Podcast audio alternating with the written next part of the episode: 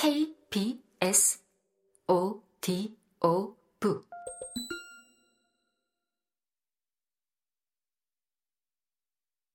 이발사는 빠른 속도로 거리를 달려갔다.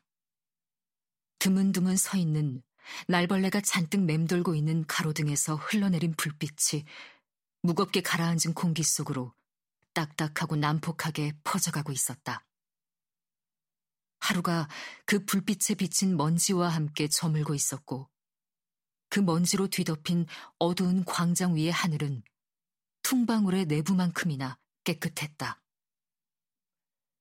동쪽 하늘 아래엔 평소보다 두 배나 큰 달이 소문처럼 떠올라 있었다. 맥클랜던과 다른 세 사람이 골목에 세워둔 차에 오르고 있을 때 이발사가 그들을 따라잡았다. 맥클랜던이 숨많은 두툼한 머리를 차창 밖으로 내밀고는 말했다. 드디어 마음을 고쳐먹은 거요?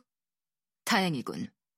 하느님께 맹세컨대 오늘 저녁 당신이 한 얘기를 마을 사람들이 알게 된다면 내일 그만해. 다른 전직 군인이 말했다. 호크쇼 말이 옳을지도 모르잖아.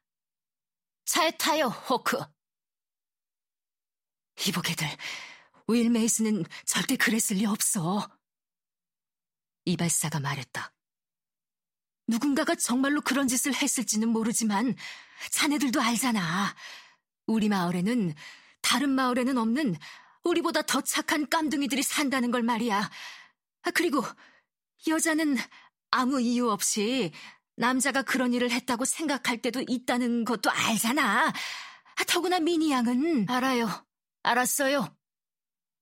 전직 군인이 말했다. 우린 그저 그 친구한테 얘기를 좀 하려는 거예요. 그게 다라고요. 얘기라니 님이를 버치가 말했다. 우리가 진상을 밝히는 날엔 입 다물라고 제발! 전직 군인이 말했다. 자네가 원하는 게 마을 사람들이 모두 사람들한테 말할 거야. 하느님께 맹세코. 맥클랜던이 말했다. 모두에게 말하겠어. 깜둥이 새끼 하나가 패긴 여자를 일단 가자고. 뒤차도 오고 있어.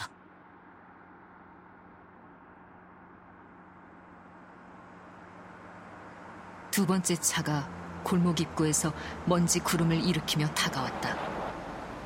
맥클랜던이 시동을 걸고 차를 출발시켰다.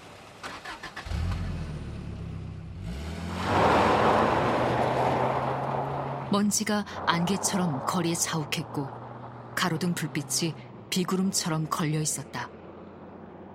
그들이 탄 차가 마을을 빠져나갔다. 길을 움푹 판 바퀴 자국이 오른쪽으로 꺾여 있었다.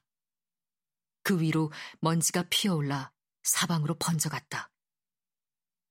잠시 후 어둠 속에서 우뚝 솟은 얼음 공장이 보였다. 흑인 메이스가 야간 경비원으로 일하는 곳이었다. 여기 들러보지. 전직 군인이 말했다. 맥클랜더는 대답하지 않았으나 차를 거칠게 공장 끝까지 몰고 가서 세웠다. 텅 빈 벽에 헤드라이트 불빛이 비쳤다. 이보게들, 이발사가 말했다. 만약 그 친구가 여기 있다면 그 친구가 그 짓을 하지 않았다는 게 증명되는 거네. 그런 짓을 했다면 범인이 그 친구라면 달아났을 테니까 여기 있을 리 없으니까. 따라온 차가 길을 올라와 멈추었다.